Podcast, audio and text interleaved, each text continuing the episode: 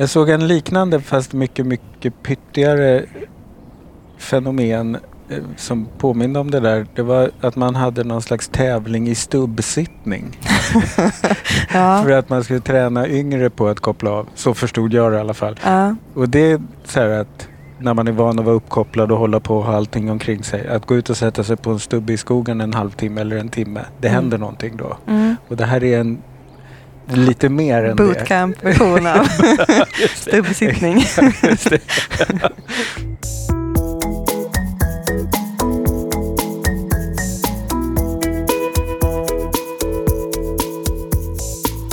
Hur vet vi vad som är bra? Hur vet vi att det blir bättre? Kafferast i Kunskapsfabriken.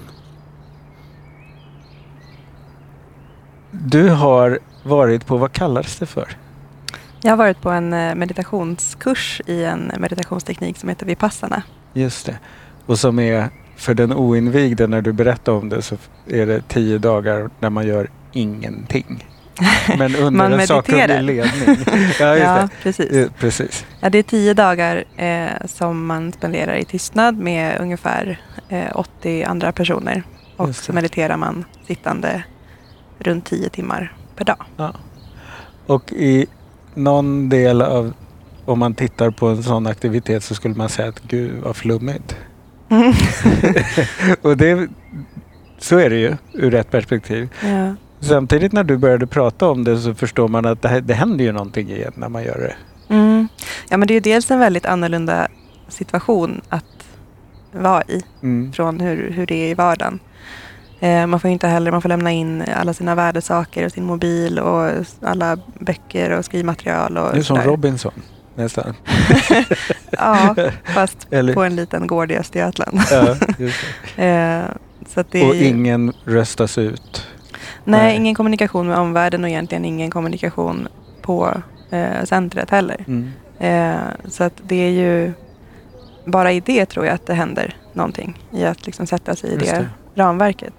I ditt fall så har du också du har erfarenheter av sen du var ung Mm. av ohälsor av olika slag. Mm. Ehm, och där någonstans blir det också intressant att fundera på vad, vad är en sån här meditationsgrej i förhållande, alltså om man tänker det som en slags återhämtning eller nyorientering i förhållande till både hur man ser på sig men också hur man känner sig. Det, där tänker jag att det finns någonting som handlar om, som passar i den här podden. Mm. Ehm, Ja men verkligen, för det har ju verkligen inte varit eh, självklart för mig under större delen av livet att jag skulle hålla på med meditation. nej. Eh, så det, det har gett mig en annan, ja men dels en annan bild av mig själv. Av vad, vad jag har för nivåer eller vad jag Mm. klarar av eller vad, eh, vart jag kan nå på något sätt. Som jag innan inte visste fanns. Jag tror att mycket av det som gjorde att jag mådde så dåligt som jag gjorde när jag var yngre, eh, bland annat det som ledde till att jag levde med självskadebeteende under lång tid och sådär. Mm. Det handlade nog mycket om eh, min ADHD och att jag inte, dels inte hade eh, jag hade inte fått en diagnos då, så jag hade inte någon förståelse kring den och jag hade utifrån det inte liksom rätt verktyg. Eh, sen har ju, alltså, för att jag ens har kunnat, ska kunna ha åkt på en sån här kurs så har det behövt hända väldigt, väldigt mycket. Eh, jag hörde talas om den här metoden för första gången för kanske tio år sedan. Och då var det en av mina kompisar som, hade, som gick igenom eh, ja, en krisig del, period i livet och hade åkt på en sån här kurs för att liksom få lite distans och så här få, få landa lite Mm. i sig själv. Och så hade han kommit tillbaka och berättade nog ganska översiktligt bara om det här med att sitta tio timmar om dagen och vara tyst i tio dagar. Eh, och min reaktion var att så här, det, där är helt, det där är omöjligt. Mm. Jag skulle dö om jag satte Mm. mig i den situationen. Så det, var liksom, det fanns inte ens med som en tanke så här, ja det kanske jag ska göra, utan bara nej. Just det, ja, precis. Ja, skulle, ja, känslan var att jag skulle dö. Eh, och så berättade han om första gången han hade varit på en sån här kurs där, eh, där han sa någonting om att, att det går liksom inte att, att fuska sig igenom. Utan om man bara försöker sitta av tiden, då tar den aldrig slut. Nej, just det. så att det händer någonting. I, ja, det, liksom, ramverket gör att eh, man kommer någonstans som man inte kommer i vardagen. Men handlar det om vad man kanske på ett lite ynkligt sätt skulle säga att, att våga släppa taget? Ja, men kanske. Om det där som är allt det man har lämnat i den andra världen. Liksom. Ja, och kanske släppa taget lite om görandet. Att inte, Mm. för i alla fall i min vardag så handlar väldigt mycket av det som händer i huvudet så här, vad jag har gjort och vad jag ska göra och vad jag Mm. inte ska glömma och sådär. Just det. Eh, och det, det finns liksom, det enda du ska göra där är att sitta. Vara. Mm. Eh, Ja, och det är inte bara sitta, det är att vara. mm, Och, att, att, och då tänker jag, om man bara är, mm. Är det att koppla bort eller att fokusera? Det beror nog på hur man bara är. I just den här meditationstekniken som jag håller på med så handlar det verkligen om att fokusera. Så det handlar Ja. inte bara om att eh, Lägga ifrån Chilla, sig allt liksom. det andra? Nej, Nej, utan det, det är ganska eh, liksom, hårt arbete i att träna sinnet i att Mm. fokusera och att inte vara så reaktivt. Ehm, sen gör ju det, alltså ju mer man utvecklar den färdigheten desto mer vilsamt blir det ju för, för hjärnan att inte, eh, att inte reagera så starkt på det. allt som händer och allt som skulle kunna vara och inte är och sådär.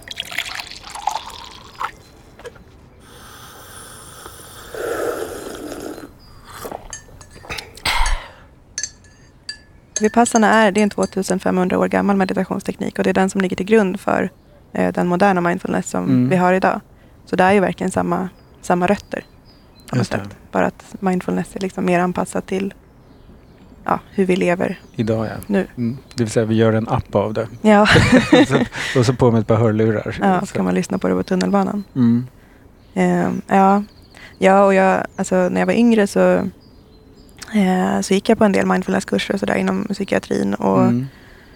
Jag minns att jag förstod inte ens vad det var de pratade om. Det där, den där upplevelsen av, av närvaro, av stillhet. Det var liksom så långt ifrån det som jag kunde minnas att jag någonsin hade upplevt. Så att det blev Mhm. så abstrakt för mig det där som de pratade om att man skulle komma till. Alla de här träffarna som jag var på, de var ju jättetrevliga att vara på. Vi drack te och kände på russin och sånt som man gör i mindfulness. Men det gav ingenting utanför det rummet. Det var liksom den timmen i veckan. Det. Men det blev för abstrakt för mig att ta med mig ut. Eh, men sen några år senare så eh, var jag med i en studie för eh, KBT-behandling för vuxna med ADHD. Och så skulle man slumpas till olika behandlingsmetoder. Och så blev jag slumpad till en eh, som handlade om avslappning. Mm. Och jag hade sett framför mig att jag skulle få, så här, få översikt över hela mitt liv och så här, hur tänker jag i relationer, varför ja, ser min vardag ut som den gör. Och så skulle jag få träna på avslappning i 12 veckor. Tycker det verkar så jävla tråkigt. Men eh, med tanke på att du nu frivilligt åker iväg och, och gör det här i tio dagar. Så, Ja, men- så det hände det någonting under de där tolv veckorna kanske? Det var tack vare den, eh, Ja. den behandlingen som, som jag gör det här nu. För Mm. där fick jag, eh, ja, för varje vecka så fick man olika övningar som man skulle öva på varje dag. Eh, så första veckan så skulle man så här, spänna och slappna av i olika muskler. Mm. Man skulle spänna en muskel i 10 sekunder och sen slappna av i 10 sekunder. Mm. Spänna nästa muskel i 10 sekunder och slappna av i 10 sekunder. Och det där kunde jag göra. Det var liksom inte det här abstrakta i att här, bara vara närvarande i allt som händer. Utan det här var något konkret som jag kunde öva på. Mm. Och så skulle man eh, göra det i så här 10-15 minuter och jag kanske var klar på fyra. och tyckte att jag har spänt och slappnat av överallt nu. eh, och då hade jag en psykolog som sa att så här, okej, bra, men försök ändå att sitta kvar den tiden. Eh, och det i sig var så här, alltså det kändes omöjligt att bara sitta, sitta still. Hon bara, gör inget, bara ja, ta den Mm. tiden och liksom, sen när du är färdig, okej, var färdig, men sitt kvar. Eh, så det kämpade jag jättemycket med i början. Men med tiden så, så blev det liksom lättare och lättare och jag fick träna på det här. Så mot slutet så kunde jag sitta 10-15 minuter och liksom uppleva någon, eh, någon nytta med det. Både att det inte var en plåga men också att jag kunde få lite distans till, eller jag kunde bara lägga märke till allt det som jag tänkte på. Jag kanske kände att jag kände mig ganska stressad men jag vet inte riktigt vad det är. Och så kunde jag liksom se de här tankarna som kanske var på något som jag skulle göra om en vecka. Jaha, det, det är det jag tänker på. Det är det som stressar. Ja, just det. Det är det Eller- som surrar här omkring mig. Ja. Mm. Precis. Eh, så lite med insikten av att så här, det som kändes omöjligt, att sitta 10-15 minuter i början, det var ändå ganska värdefullt nu. Då kanske jag kan göra det lite mer. Mm. Eh, och den här kompisen som hade pratat om det här med att man inte kunde liksom fuska sig igenom en sån här kurs gjorde också att jag blev ganska nyfiken på så här, men vad, när man har tänkt på allt det här som surrar runt, Mm. vad, vad finns det sen? Vad kommer då? Och när Är det- det kommit? Är det bara ett vakuum då eller? Ja, Mm. och bortom det vakuumet, vad finns det, alltså, Mm. vad finns det i alla de här lagren? Så de två delarna, både den här nyfikenheten att jag liksom ville, ville utforska det här och insikten av att här, det, här, det här är någonting som, eh, även om det känns omöjligt, kanske går. Gjorde att jag, eh, att jag övervägde att åka på en sån här kurs. Mm. Och också, jag var fortfarande ganska osäker på hur, hur det skulle gå. Eh, men jag kom också till insikt med att så här, jag, jag kan inte dö av att sitta still Nej, tio timmar om dagen. det kan kanske- bara bli tråkigt. ja, det kan bli mycket värre än tråkigt. Men, men jag kan Ja, inte dö.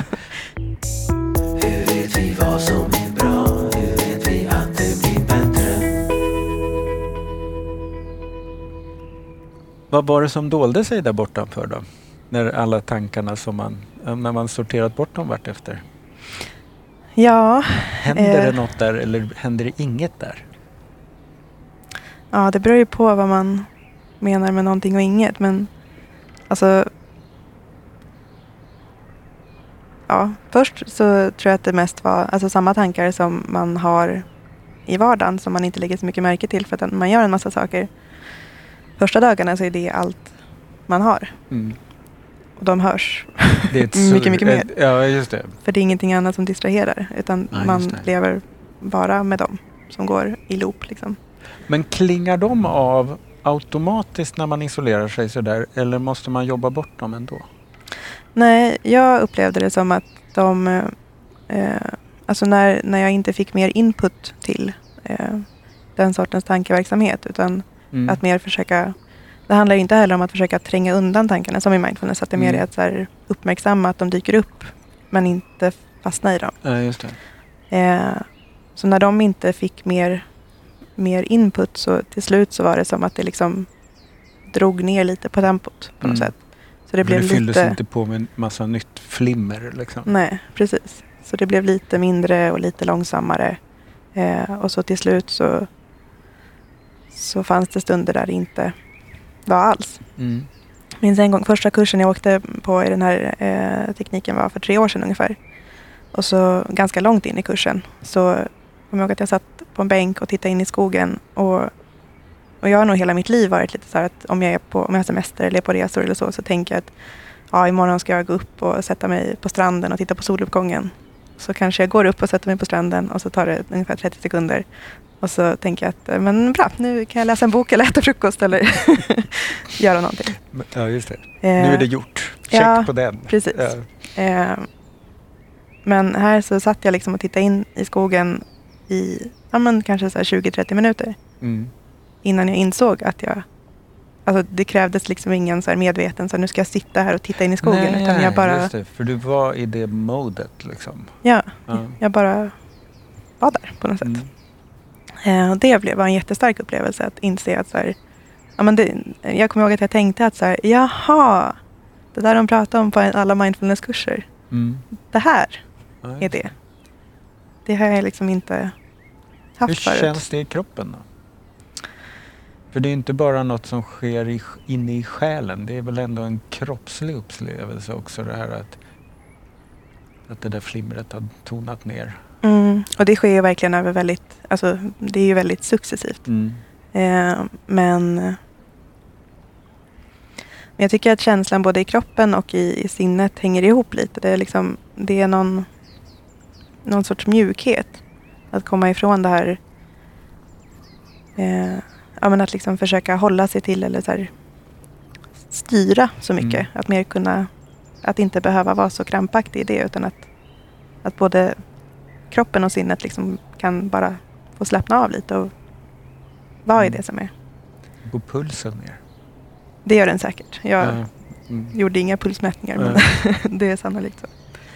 Det. Ehm, och det, men så är det ju lite meditation också. Att det går ju liksom inte riktigt att... Ja, men lite som med att sova. Det, det går inte att så här... Alltså ju mer man tar i för att somna desto Ah, nej, sämre det. går det. Mm. Ja, precis. Eh, så lite samma sak med det här. Att det, man behöver liksom släppa taget om det där. Att så här, nu jävlar ska jag. Eh, det. och det kan ju vara lite ovant. Mm. Det finns ju något jättekonstigt spel man kan spela på Tom Tits. Vet du vad Nej, jag, jag varit på? Nej, men jag tror det funkar så här att man sätter något på huvudet som mäter hur mycket liksom hjärnverksamhet man har. Mhm. Och så har man en spelplan med en boll som kan åka fram och tillbaka. Och ju mindre du tänker desto mer åker bollen bort till motståndarens sida. Mhm. Och att då möta det här anfallet med att slappna av ännu mer Mm. istället för att liksom gasa upp adrenalinet och då blir man bara ännu sämre på att försvara sig. Just det. Det tycker jag låter som, alltså det jag vet inte hur det funkar eller om det ens är roligt men, men bilden är ju rätt intressant det här att lösa i det här fallet uppgiften att vinna en match eller vad det är Mm. genom att inte försöka göra det. Mm. Ja, det går ju liksom lite emot ens natur på något Mm. sätt. Kafferast i Kunskapsfabriken. Ja, men om man tittar på DBT till exempel som är en av de vanligaste behandlingsformerna just för självskadebeteende så Mm. handlar det ju mycket om eh, att både jobba med förändring och acceptans. Mm. Och det, det lånar ju lite eh, vad ska man säga, värden från buddhistiska eller österländska Mm. filosofier. Eh, och det, det kan man ju känna igen i det här. Att det handlar om att liksom se, se världen som den är just Mm. nu. Eh, oavsett om att inte fastna i att man skulle önska att det var på ett eller ett annat sätt. Att det skulle just vara mer av något eller mindre av något. Eh, och att hitta sätt att, att liksom förhålla sig till det. Mm. För att så kan jag tycka i min egen erfarenhet av ångest. Att när den har kommit krypande, så då blir det ju det här Tom igen. Att eh, det som stressar mig, medlet mot det som stressar mig är att kliva förbi den känslan och säga men det är ingen fara, du Mm. kan ta det lugnt. Mm. Och då, går, då vinner jag den matchen. Mm. så att säga. Eh, och- det är ganska obehagligt. Mm. Eh, att det är som att man får ta ett språng över en avgrund för, för att göra det och när man landar på andra sidan säger man ja just det, jag vet ju att det är så här det funkar. Mm. Men språnget måste ändå göras på något vis. Ja, och kanske allra viktigast att man måste ha... Har man gjort det språnget en gång så vet man att det finns en bank Just på andra sidan. Just det, Men innan som man har gjort det. På. Ja, just det. Precis, Precis. innan man har gjort det första gången så, så vet man inte det. Nej. Eh, så det där allra första språnget är väl viktigast på något sätt. Mm, Att få göra eller att få hjälp att göra. just det. Och att få hjälp att medvetandegöra. Ja, verkligen. Men jag tänker också att vi liksom, vårt samhälle skulle kunna bli bättre på att, att se att alla de här delarna är liksom delar av eh, livet. Mm. Det är inte bara när, när allt känns enkelt och bra och är kul och härligt utan alla de här delarna när det är jobbigt, det är också livet. Att det inte är Ja, liksom så här bortkastad tid på något sätt. Ja, just det. Känner du att du har accepterat ditt självskadebeteende och det som var svårt när du var yngre?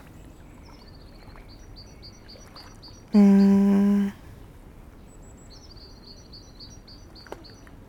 Alltså så mycket som jag kan tror jag. Det är klart att det fortfarande kan finnas en, eh, en sorg över att det behövde vara så, så länge. Men, men jag har nog alltid tänkt att, eh, att jag har gjort så gott jag har kunnat. Och just då var det det bästa Mm. jag kunde.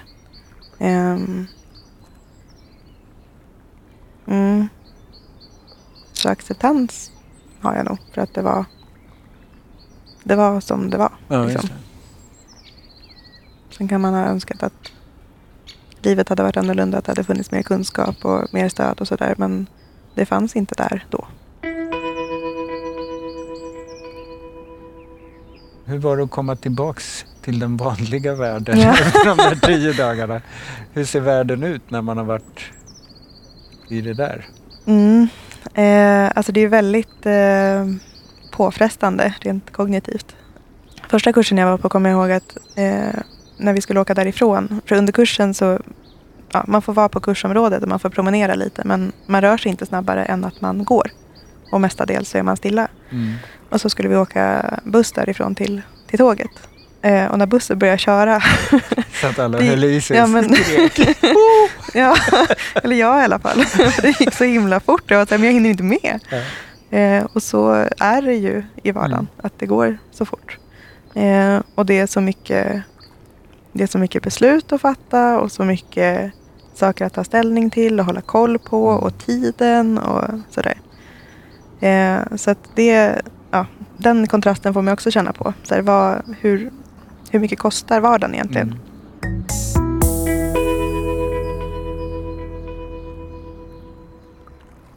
Man kanske inte behöver börja med en, en tio dagars kurs utan Man får göra som jag skaffa mindfuls app, mindful appar i telefonen. man kan göra det eller man Mm. kan sitta stilla ja, men man kan sitta stilla en minut varje morgon och bara och försöka. Mm. lägga märke till vad är det som händer i hjärnan eller så här, hur känns andningen eller vad det nu är för någonting. Och sen så kanske man kan göra det i två minuter efter ett tag eller man kan lyssna på, man kan liksom spela en låt under den låten. Bara försöka ingenting. vara stilla och inte fastna i tankar. Hitta liksom det minsta möjliga steget för att, Mm. för att börja eh, utforska det här. Men sen tror jag också att för mig, eh, för mig var det till väldigt stor nytta att, att ha det här lite mer extrema ramverket. Att det var Mm. eh, tio dagar, att det var ingen kontakt, att det var liksom bara sitta och meditera i princip hela tiden. Det var liksom vad min hjärna behövde för att, och då tog det ändå nästan hela kursen innan den kom till en plats där den kunde vara i den här medvetna närvaron. Ja. Så jag tror att även om jag hade gått en timme om dagen eller en timme i veckan eller vad det nu kan ha varit eh, i min vardag i tio år så vet jag inte om jag hade, Kommit så långt. nej, Nej. jag hade nog inte fått samma insikter eller samma erfarenheter. Mm.